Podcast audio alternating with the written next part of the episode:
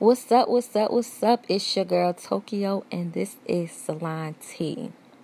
Okay, I really, I, you know, this been on my heart for a few days, and I was like, okay, this will be very sensitive. Maybe some people might take this offensively, but black people scream, we need to support, we need to support, we need to support. But we don't support. And when I say we, because I speak for everybody, including me, with the marriage situation with Meghan Markle, I heard so much negative things with that and it bothered me. Oh, why are you excited? We've been queens and kings. Yes, we have. But um, in America, I've never seen it happen. So the whole point of that is support. You know, just like everybody went to go watch Wakanda, everybody was Wakanda forever and, and all that. But when it came to this, it was, oh, she not really black. Let me tell you something, whether she mixed or not, she came from a black, strong woman. Okay. Even to see that made me smile. Okay. And if she was made differently, maybe darker or hair more curlier, y'all wouldn't have had nothing to say. But because she's absolutely gorgeous, in my in my opinion, she's gorgeous.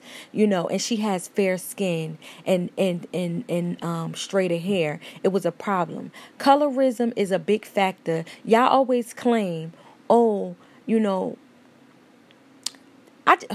Let me tell you something. I'm just so sick of it we don't we don't need the white people um, trying to control us with colorism anymore because it's happening in our own community. Okay, she is black descent. Yes, she is mixed, but she is still a black woman. And I think I think as us being black and not ever seeing a American princess.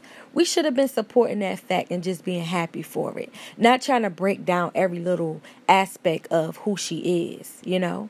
So I just wanted to come out and talk about that for a little bit because I was really bothered, you know, at all the videos I seen discredit, discrediting this woman and not being happy for her.